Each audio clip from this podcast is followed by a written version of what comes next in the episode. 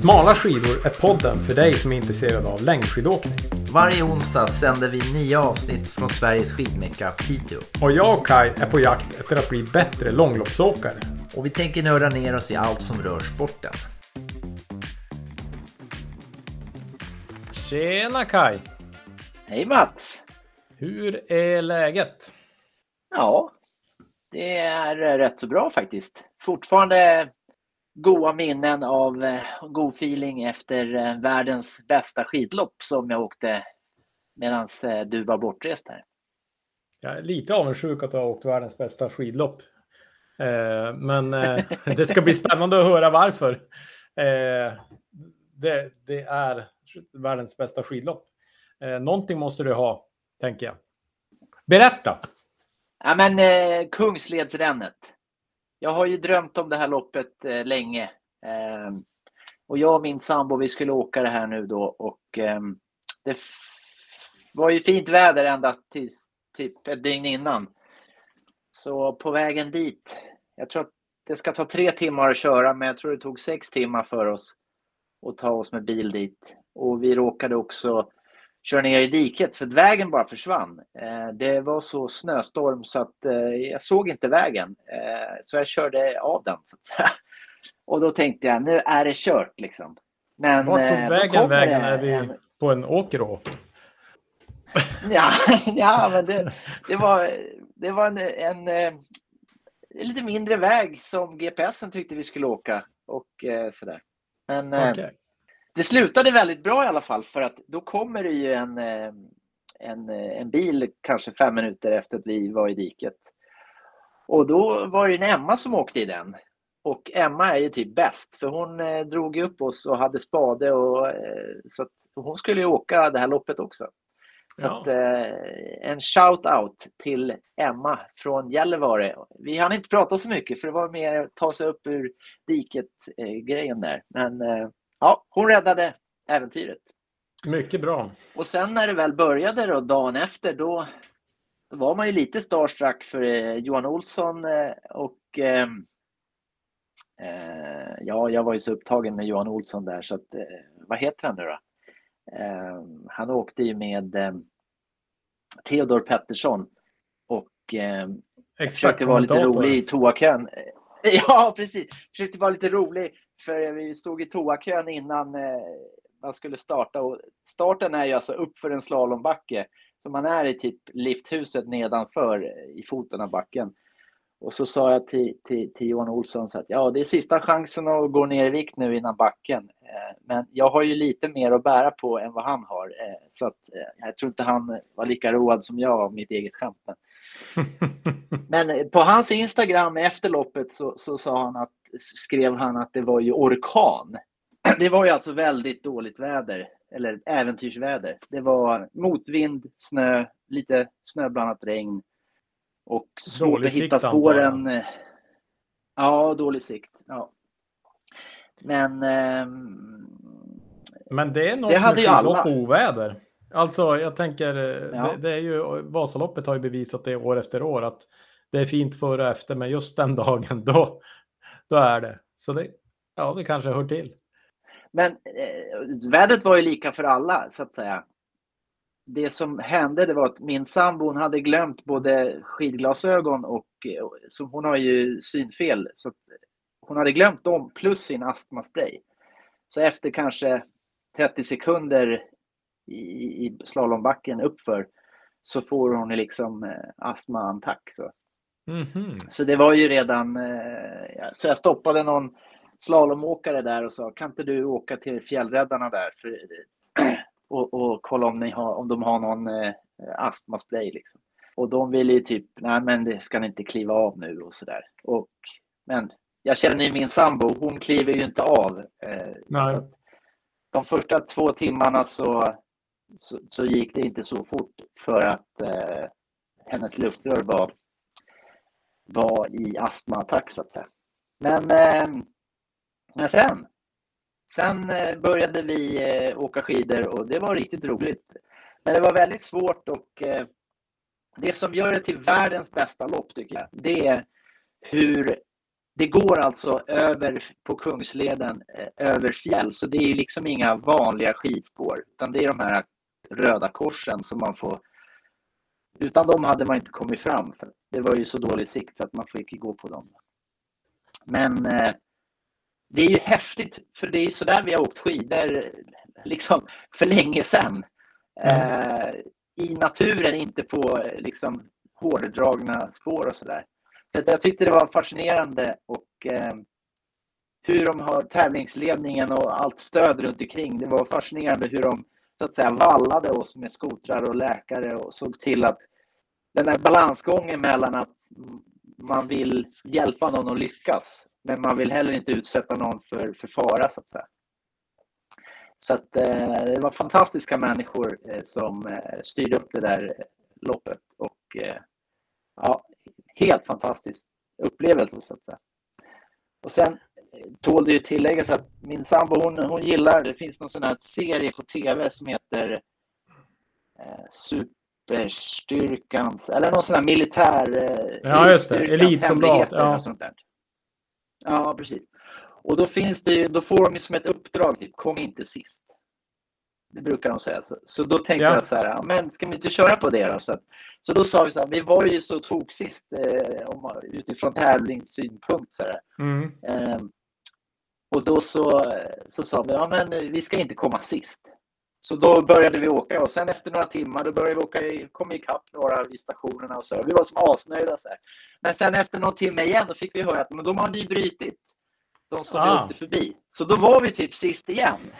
så att vårt äventyr var så här, ska vi, ska vi komma sist eller ska vi lyckas? Men då var det några eh, som vi åkte förbi.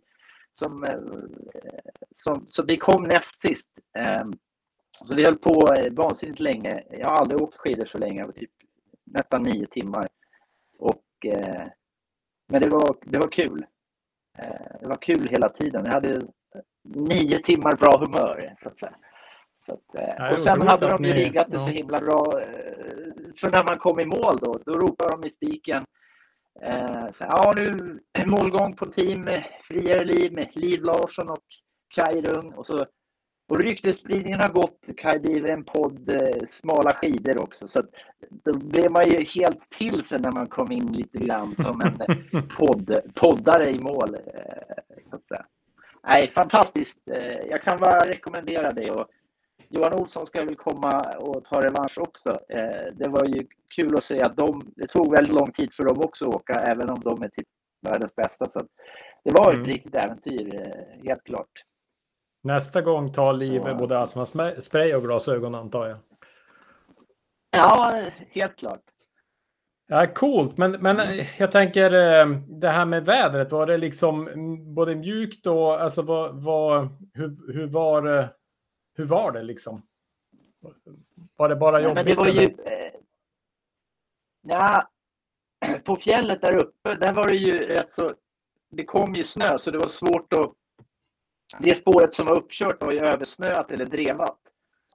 Mm. Man letade efter var är det här hårda, var har du stavfästet? Så mitt i allt så märkte man att oj, nu har jag åkt utanför så nu händer det något annat.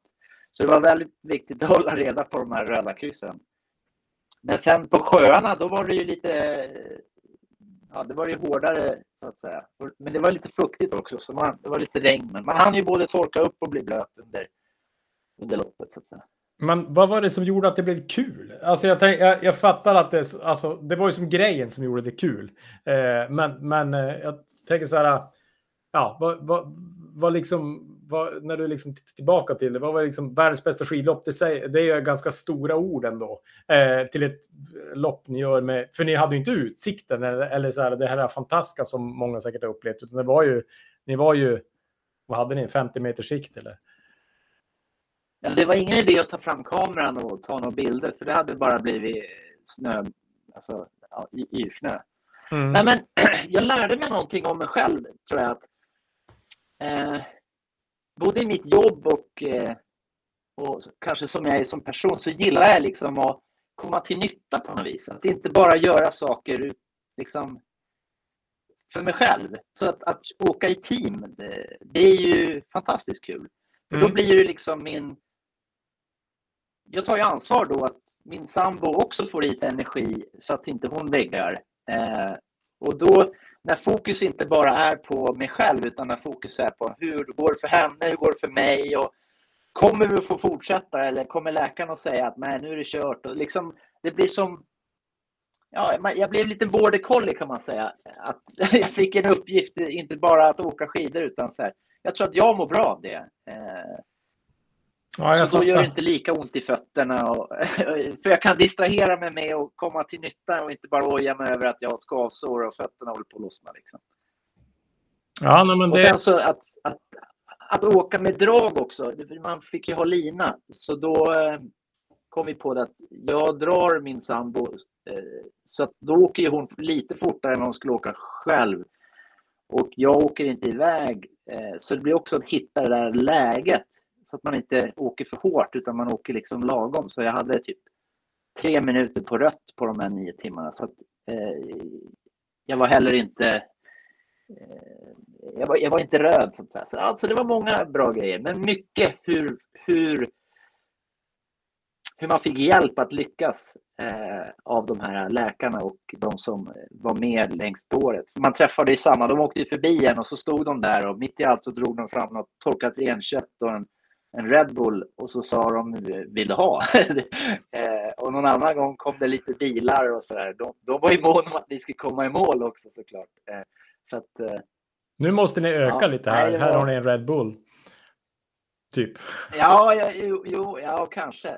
Ja, men vi var inte sist. Så de sista fyra, fem timmarna då var vi inte sist. Så vi var inte oroade för det. Men, men ehm, Taskigt om liksom, just nej, när ni jag... kör i mål, då, då bryter de så här just för i mål bara för att var taskiga med er. ja fast det, det, vi gjorde, jag försökte göra en liten prank där för att två personer som hade liksom eh, ja, följt med under loppet med skoter och eh, som en del av arrangörerna där. De stod när det var en kilometer kvar och gjorde vågen liksom när jag och Liv kommer åkandes. Och så då tänkte jag jag måste busa lite. Så då åker jag fram och säger så här. Ja, alltså vi tänkte bryta här. Eh, eh, när det var en kilometer kvar. Eh, det är aldrig för sent att bryta, men eh, det var ju bara på skoj. Så att, nej, det, det, var himla god stämning och sen eh, alla de där fjällräddarna, de käkade middag också på hotellet efteråt. Så att eh, det var det var som en helhetsupplevelse. Man hade inte bråttom därifrån utan man sov över och så hann man slicka sina sår lite grann eh, rent kroppsligen då. Eh, mm. Nej, men jag, har, jag, jag har ju hört med no några andra som har åkt i fint väder. Och de eh, säger också att det är fantastiskt. Men, och det de liksom har pratat om som jag kanske gör att jag inte åker, det är ju att det är typ värsta nedförsbackarna eh, på smala skoterspår. Men det slapp ju ni i alla fall. Men det, det, det kan jag tänka mig är lite kamikaze-varianten. För det är ju hyfsad, eh, alltså jag vet inte hur många meter man åker på neråt. Men det är ju, det, höjdkurvorna ser branta ut i alla fall kan man ju säga. Ja, det var ju re, rejäla backar, men det var ju var ingen riktig terräng och man såg inte vart man åkte. Så att det gick inte i några 70, 70 knyck. Eh, men det var ju som att eh, man, kunde, man var tvungen att bromsa för att man inte såg vart man åkte. Så man ville inte åka för fort. För man, eh, sådär. Så då var det ju bara mm. försöka tvärnita. Det var ju de gångerna jag ramlade. Det var ju när man försöker bromsa för det gick för fort. Så att, liksom, mm. um, man har ingen lust att bryta ett ben heller rakt ute i ingenstans. Um, nej, nej, det fattar nej, man ju. Så att, mer, mer äventyr än en renodlad tävling. Och det är väl det som också var lite roligt som en avslutning på säsongen. Att liksom, eh, mm. Jag kan rekommendera. Ja, men, ja, nej, men eh, vi får väl se om det blir någon gång i framtiden och, och eh, att köra detta lopp. Man måste ju hitta en partner också på något vis. Men jag kanske får åka med Thomas eller någon, någon som eh, man orkar vara med en halv dag. ja, exakt. Ja, men du Kai, eh, något jag har tänkt på. Eh, det här är ju avsnitt 26 eh, och eh, året har väl 52 mm. veckor. Så man kan ju säga att det är halvtid. En liten applåd också... tycker jag va? Ja. ja, men det har vi gjort, har vi gjort bra. bra Mats. Eh, ja, men och också eh, är det ju lite grann halvtidssäsongmässigt. Det är ju nu. Det där var ju sista loppet och de flesta lopp har ju Visma har ju kört klart sina lopp och så där. Så jag tänker att vi kanske ska ta och summera lite grann vad vi har vad vi har pysslat med och hur, hur vi har, vad vi har lärt oss och upplevt under den här tiden som har varit. De Ja. första 25-26 veckorna av, eh, av vårt som liv plan. som poddare. Eh, Du, du Kai, är ju, känns ju som att du är lite mera kändis på något vis, eh, där du är. Eh, Du, snart kan du gå på så här spybar på eh, Stureplan och, och bara liksom visa dig så. Ja, ja, ja, det är han. Poddaren. jag vet inte riktigt om det är så. eh. Men, och jag tror inte jag hamnar på Spybar heller. eh. Men Och eh, finns det är spybar? kul i alla fall när aning. folk känner igen ens röst.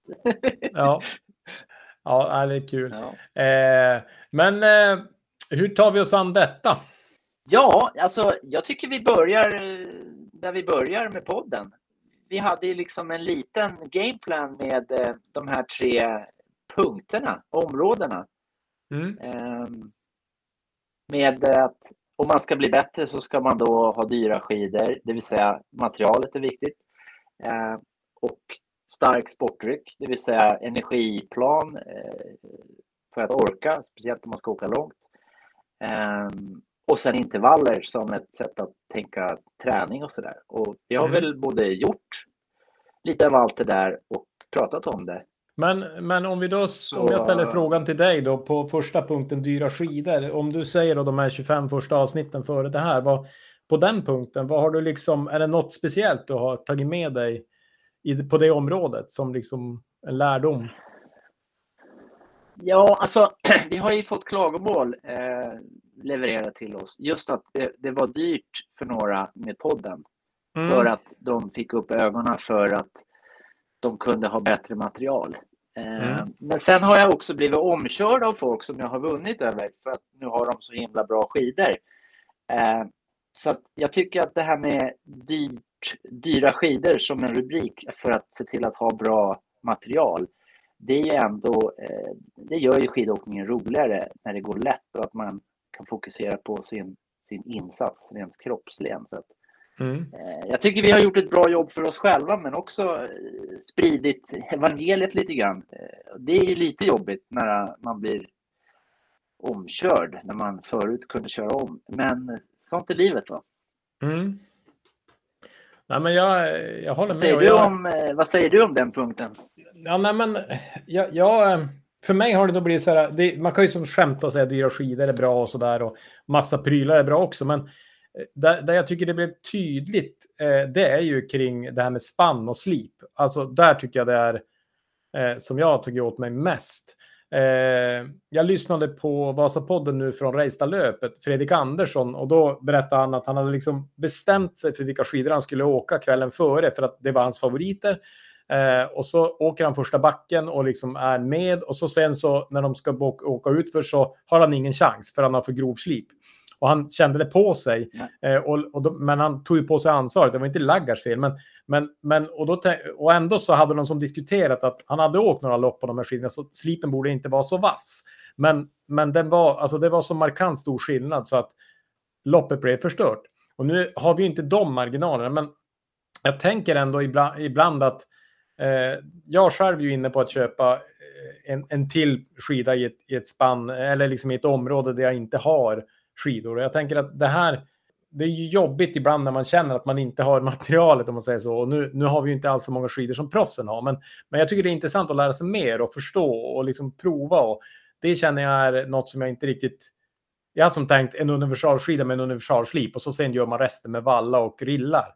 Eh, men jag tänker att det är lite större än så. Och, och det är intressant att ha lyssnat på Johan och, och eh, ja, men även de som vi har haft kring valla och rillning och liksom, ja, men hela den här tekniken kring det är ju spännande och, och man förstår att det är komplext också. Så det ja, jag kan bara hålla med. Ja, Helt, helt klart. Och att, hur, att lägga sig på en nivå som man själv tycker är det här orkar jag med med allt pyssel och både kostnadsbiten. Eh, men helt klart så eh, går ju våra skidor bättre nu, tänker jag, eh, än förut. Jag har i alla fall också lärt mig just kring slip och, och spann och glid, glidzoner och sådana där saker. Lite nördigt, Mm. men när det ger effekt så är det som värt att sätta sig in i det där. Så mm. att, vi får väl göra ett avsnitt om när vi ska leta nya skidor och sådär kanske. Ja, eh, för ett par nya skidor nästa säsong, det, det, det är investeringsplanen. För mig i alla fall.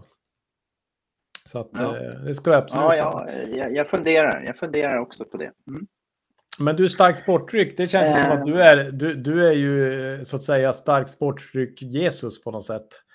Eh, där har du ju verkligen tagit, eh, tagit flaggan i våra skidkretsar i alla fall och, och, och promotat sockerchocker.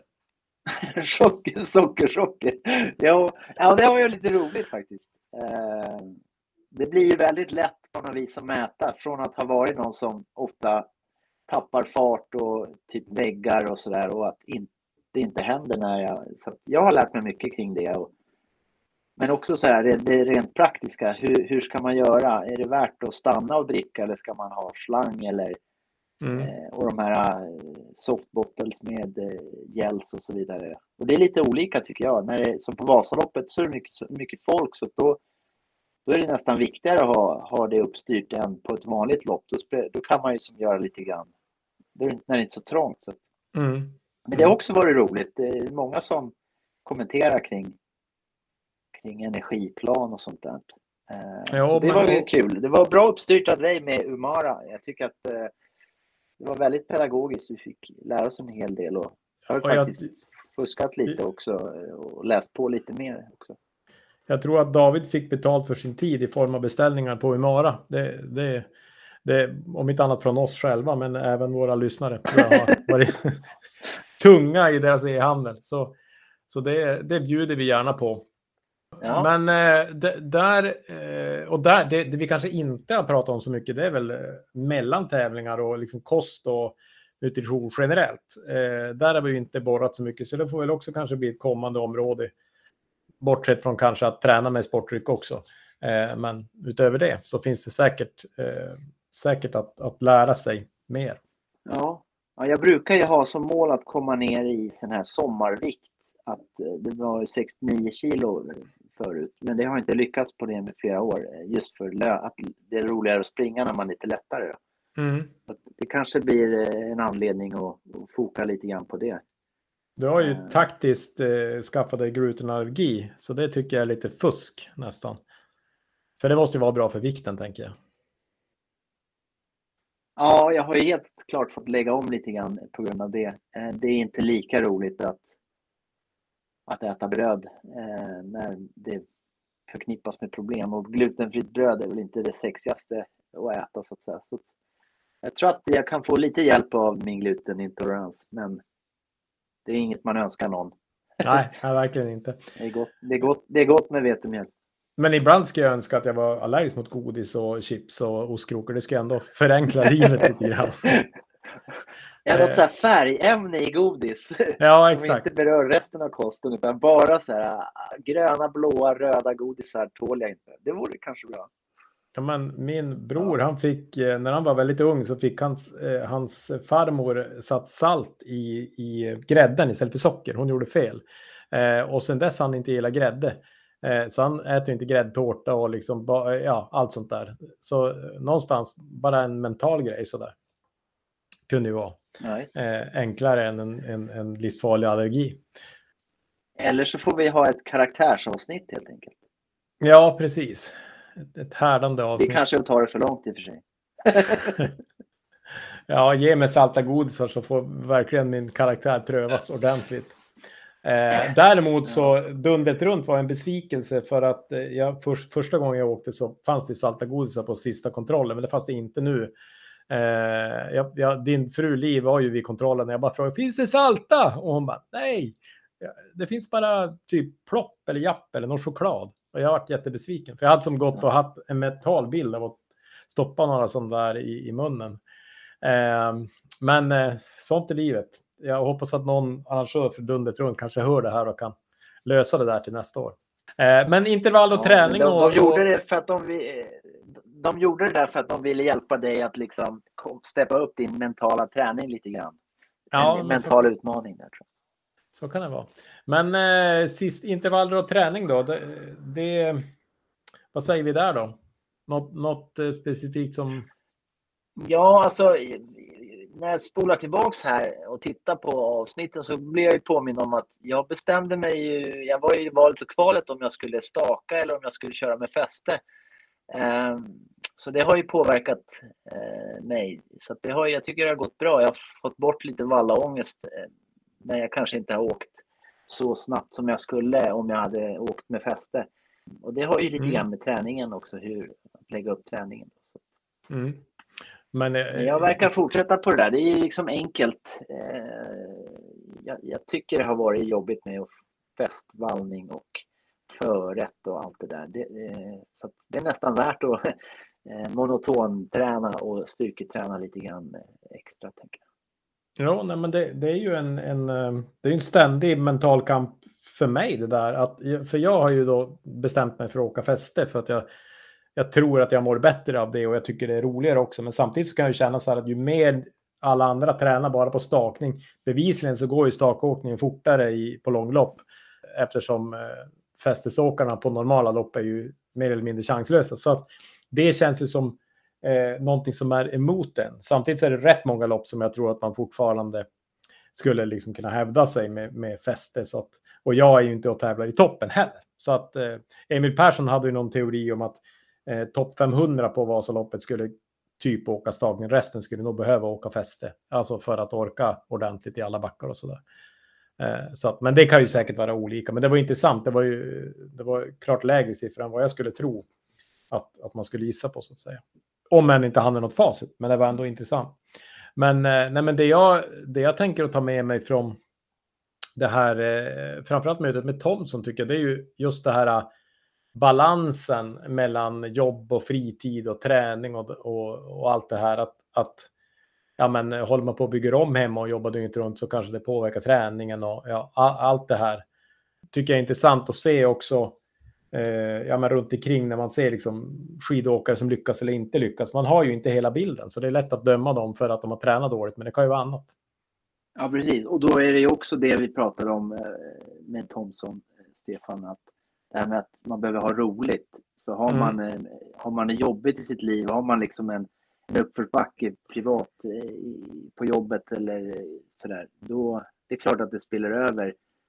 Ibland kan ju träningen vara ett sätt att liksom glömma bort för en stund någon utmaning som man kämpar med eh, och ibland så kan det ju vara tvärsom så att säga. Eh, så att det blir problem av träningen eller att man inte pallar, att man kör för hårt. Så det, det, är ju ett pussel att lägga helt klart. Mm. Nej, men jag Faktiskt, jag, jag, när jag tittar på de här dyra skidor, stark sportdryck, intervaller och träningen och, och det är ju det vi har ägnat de här 25 avsnitten åt mer eller mindre. Så det är, som, det är en grej jag saknar lite grann bland de där tre som är lite av en bubblare som jag, jag, jag vi får väl ta ett årsmöte om vi ska lägga in det i agendan. men, men något som jag tycker är minst lika viktigt, det är ju det här mentala hälsan. Och jag vet inte vilket fack det riktigt passar in, men jag tycker att jag mer och mer har intresserat mig för det när jag, eh, under den här säsongen.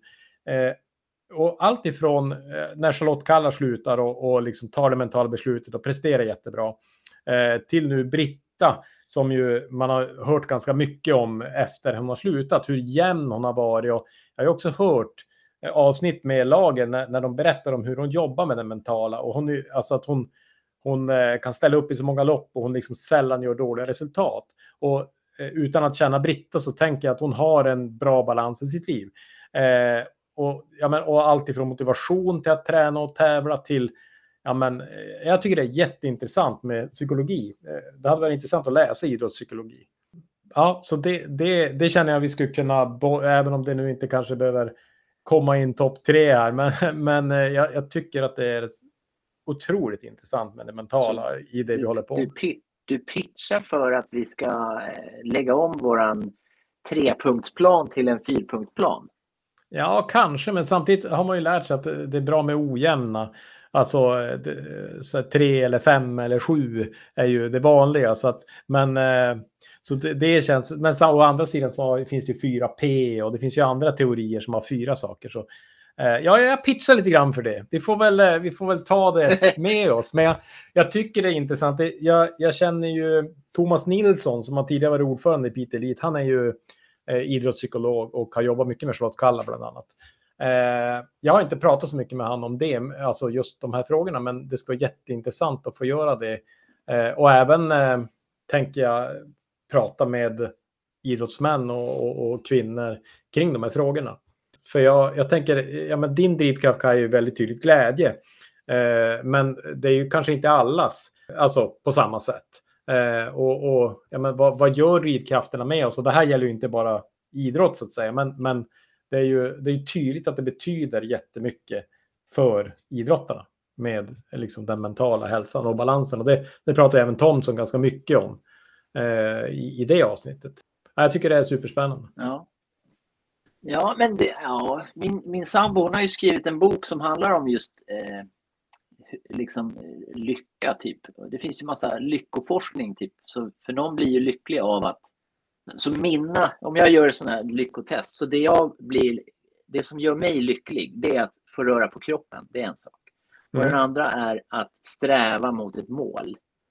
Att liksom, att ha ett mål som man strävar mot. Eh, mm. Att själva strävan gör mig lycklig. Sen om man lyckas eller inte, det är som att om man får bygga en uteplats, så det, eh, trä, trätrallar. Sen när det är färdigt, då kanske man inte sitter där och är så himla nöjd över det, utan utan det är själva planerandet, byggandet, liksom processen.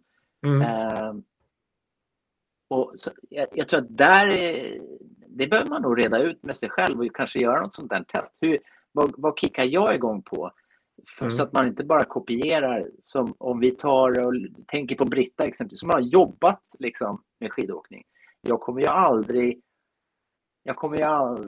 Det går inte att kopiera för mig, tänker jag, för att min livssituation är att jag är egen företagare och jag har förälder eh, och det är hon också, men, eh, men jag har ingen sån strävan med mig. Så det spännande är på något vis, vad kan man, vad kan man lära sig av dem som är typ världsbäst på skidåkning och, och, och vad ytterligare behöver man lära sig för att få ihop och bli typ världsbäst på sitt eget liv? Mm. Um, Nej, men då, och, jag, och det här med ålder med. också, sjukdomar och skador. Och, mm. Så det är ett himla spännande pussel tycker jag. Verkligen, och, och, det känns ju som att med tanke på ditt yrke och så där så har vi ju ändå li, lite eh, teori själva som vi kan liksom, ja men, eh, så vi kan liksom frågasätta det vi hör i alla fall. Eh, men ja, det, det, jag minns av just om vi nu tar Britta, för jag håller med att man, man, när det gäller allt vi håller på med så kan vi lyssna rakt av på eliten eller så. Men, men det var väldigt mycket vanliga så här ställa sig frågan på kvällen så här, vad, vad har jag gjort bra idag? Och då var det inte bara skidåk. Alltså, så det, det, var väldigt mycket. Det var det jag tyckte var intressant, att det handlade om livet, inte skidåkningen bara, utan så här, hur, hur mår jag? Det, det, det kändes som att det var väldigt mycket sunt förnuft någonstans. För jag tror också att skidåkningen får inte bli för viktig, även om man är på högsta nivån. Att man liksom kanske det finns annat som också betyder något och sådär. Men så du, förutom att du pitchar in den här fjärde punkten nu så är, låter det ju som att du tänker att det också skulle kunna spela över på hela livet och inte bara på våran skidåkning. Utan att det skulle kunna göra oss bättre på att leva våra liv. Eh, inte bara bli snabbare i spåret. Absolut. Och det vi, det vi, måste, det vi måste fixa det är ju liksom det är ju så här äh, våra tre punkter, dyra skidor, stark sportdryck och, och, och, och, intervaller. Det är ju det är lite så här roligt. Alltså de, de passar ju bra ihop och så här stark sportdryck låter ju fränt. Eller, vi måste ju liksom hitta något i så fall för den fjärde punkten som, som passar in i, i... En rubrik som matchar. Exakt. Eh, så den får vi väl suga på eh, ett tag eh, om, ja. vi, om vi känner att det är lämpligt. Nej, men lite så. Jag, nu, nu går vi ju snart, vi, nu har vi lite skare och, och, att åka på här på morgnarna och vi kanske har något pass kvar, men sen är det ju fokus mot försäsong och, och så där. Eh, hur, hur tänker du där? Vi har ju pratat lite grann om nycklar för nästa säsong, men är det något så där direkt nu som du känner att du, eh, något övergripande tanke du har som, som du liksom ska gå in i nu, fokus? Styrketräning har vi ju pratat om. Men... Ja, eh, alltså vad tar jag med mig till säsongen som börjar nu? Ja, först ska jag väl bli lite tjock någon vecka här eh, så att man har en anledning att ridstarta. Eh, men eh, styrketräning är ju på, på kartan, helt klart. Jag har faktiskt eh, beställt en skivstång med så jag kan göra Emil Perssons favoritövningar. Nej, men jag tänker mig att det, då, då blir det inte så stor sak, utan jag får till träningen. Så och den får du också ha framför tvn förstår jag. Eh, ja, det är nog inga problem att ha den. Men frågan om bara var, vilket golv som håller så att man inte gör hål i, gör hål i golvet. Så att säga. Ja, jag fattar. Nej, det känns bra. Jag hörde en liten avundsjuka i tonen där. Du skulle vilja ha mer prylar framför tvn. Eh. Jag jobbar fortfarande på att få in skiägaren i huset. det, det, är kämpigt. Men eh, ja. hur, tänker, hur tänker du kring träningstimmar jämfört med förra året? Eh, jag har ju så himla kul jobb så det är mycket kopplat till hur mycket jag jobbar så att säga och den rutinen jag får. Men jag, jag strävar efter att ha en timme om dagen, alltså 365 eller fler timmar. Det är någon, mm. någon liksom så här, något jag strävar efter. 400 är en fin gräns, men eh, ja, sen eh, så det, det, det beror lite grann på hur, hur det ser ut. Det jag jobbar med, det, det är ju ibland rätt så mycket resor och min sambo också som hon är på väg på en två veckors resa nu, jobbresa. Så ibland blir det lättare att träna och ibland blir det svårare av olika anledningar. Så, så att, eh, mm.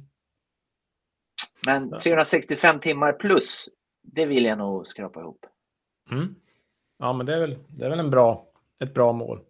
Eh, ja. Nej, men jag, jag, jag var ju som sagt på, jag har ju börjat inlett det här med att bli fet för att sen måste träna bort det feta. Jag, när jag hade semester förra veckan eh, så åt vi ohejdat. Men, men eh, en insikt jag hade där, det är ju att jag nu, eh, ja men jag har ju haft min rehab och så, men jag inser ändå att jag har, den här vintern har, kanske det har blivit bara, jag vet inte, men mellan tre och fem timmar i veckan. Och ska jag nu när eh, eliten åker fortare och fortare och medaljtid i år var ju 5.15 Eh, och det är mitt mål då på Vasan och jag åkte ju på 6.38 så det är ju oerhört långt borta. Så, så måste jag göra en stor förändring, jag inser ju det. Så att det jag inser att jag skulle behöva, jag, jag, jag tror att jag skulle behöva 10 timmar i veckan eh, för att eh, kunna åka med alltid. Jag tror att det krävs så pass mycket förändring. Eh, ja. Och det skulle ju kräva eh, alltså en helt annan insats kommande säsong. Eh, då måste jag ju liksom Eh, ja, jag måste prioritera på annat sätt. Men jag tror också att det handlar om att jag lätt är 45 minuter på gymmet och att vara 45 minuter till. Det är egentligen inte så jobbigt för jag ska ändå duscha och jag ska dit. Alltså, och likadant när jag gör ett långpass så ska man ändå byta om om man ska ut. Så att om jag gör två timmar så att göra tre timmar är inte så mycket svårare. Så jag tror det handlar mycket om att förlänga passen liksom, och inte vika undan så att säga. Så att, men ja, så jag, jag, mitt mål är faktiskt att öka ordentligt om jag kan. Sen måste det, liksom, precis som du säger, stämma med jobb och liv och allt det där. Eh, för dig är det jobb och liv i form av eh, din sambo och mig är det jobb och liv och då menar jag livet. Helt enkelt. Eh, något, liten återkoppling på det där du sa, att öka sådär mycket. Var, var uppmärksam då på eh, så att det inte blir för mycket så att du blir skadad eller sjuk av det. Det är liksom konsten så att det inte går från fem timmar till tio timmar. En vecka, två veckor är lugnt, men sen jag tänker mig att det, det, är, det, det är det svåra. Det, har, det kommer jag ihåg att det var, det var kämpigt. När Nej, men jag, jag försökte jag... vara för, för överambitiös. Liksom. Nej, men jag tror att det, det jag aldrig riktigt har varit bra på är ju långa, lugna pass. Jag, jag tror det är där jag behöver, alltså kan öka tiden utan att det sliter. Alltså att man kan gå ut, ge sig ut och springa och kanske springa så här i sju tempo, alltså lugnt, lugnt. Och så istället springa i, ja, över längre tid. Eller cykla liksom lugnt. Alltså jag, jag tävlar hela tiden på något vis. Och ska, eh, jag tycker det är liksom, på Strava ska det synas att uh, man får ju liksom fler, fler, flera gilla om det går fortare. Jag har väldigt svårt att, att inte liksom hamna i den där fällan. Eh, så det tror jag är en nyckel till att inte liksom, att det sliter för mycket. För det är ju klart att det, det, det är ju överhängande risk. Eh, Ja. Och sen ska jag också försöka eh, åka mera treor. Jag har åkt mycket tvåor på rullskidorna så att det blir lite tyngre. Eh, Det kanske var motsägelsefullt mot att jag ska göra långa, lugna pass, men, men jag tror att det blir mera verklig trä. Alltså jag tror att just stakning till exempel är, är bättre att göra på tre. Ja. Så Ja, att, eh, precis. Ja, min sambo hon ska köra på treor också, så när hon och jag ska åka, då måste jag åka på fyror. Och det kommer jag ihåg, det är så, ja, de är knappt slitna mina fyror just för att det är så vansinnigt tungt. Fast jag kanske har blivit starkare då, så vi får väl se då. Men eh, mm. Det är så himla lätt att lova saker och det är Ja. så himla mycket svårt att göra det sen. Så jag vill inte säga att jag ska göra något och så får man väl höra sen av någon som har lyssnat på det här. Så, ja, men kör du på fyror eller så? Mm, nej, det är på två. Ja, nej, nej men jag, jag håller med. Och, och just det där med rullavstånd är en, en lätt och sagt och svårt och gjort. För då ska man ut och så tänker man sig att ja, men, nu ska jag åka med Kai och med Viktor. De är ju snabba, då måste jag ha tvåor. Och nu är det tävling eller nu är det träning. Då vill jag ju kunna hävda mig. Med, alltså, det- jag har ju lätt för att vilja ta den genvägen. Ungefär som att Niklas Johansson, våran kompis som aldrig vallar skidorna. Eh, han blir ju jättesnabb på tävling för att han liksom får valla under skidorna. Själv har jag ju så här så bra som möjligt vallat på träning för att jag vill liksom komma först i intervallen. Så att Ja. eh, ja. Ja, man får det- ha eh, ett, ett mål långt in i framtiden och så får man se alla träningspass koppla det till det. Så jag ska inte vinna intervallen, jag ska vinna Vasaloppet. Ja, men jag tyckte det var härligt när vi intervjuade Tobbe Åhman här eh, tidigare som sa att han liksom inte gjorde någon, egentligen någon större nedtrappning för eh, sidningsloppet, utan han körde på hela säsongen. Han tränar bara och, och så på något av sidningsloppet så kommer han att ha liksom formen och, och ja, han, han är ju elitledare så han har ju inte problem att han måste sida upp sig. Men jag tänker ändå att det, jag tycker det är intressant för det är lätt om man tävlar varje eller varannan helg under januari, februari sidningslopp. Då är det lätt att man hamnar i att man tar lätt träning och aldrig liksom tränar ordentligt. Utan att det blir bara liksom lite fart och lite. Det kan man göra före Vasan kanske om det nu är det stora målet. Men alltså det, det går nog bättre på så där också. Ja, eh, men du, eh, då, då eh, signar vi bokslutet då. Helt enkelt.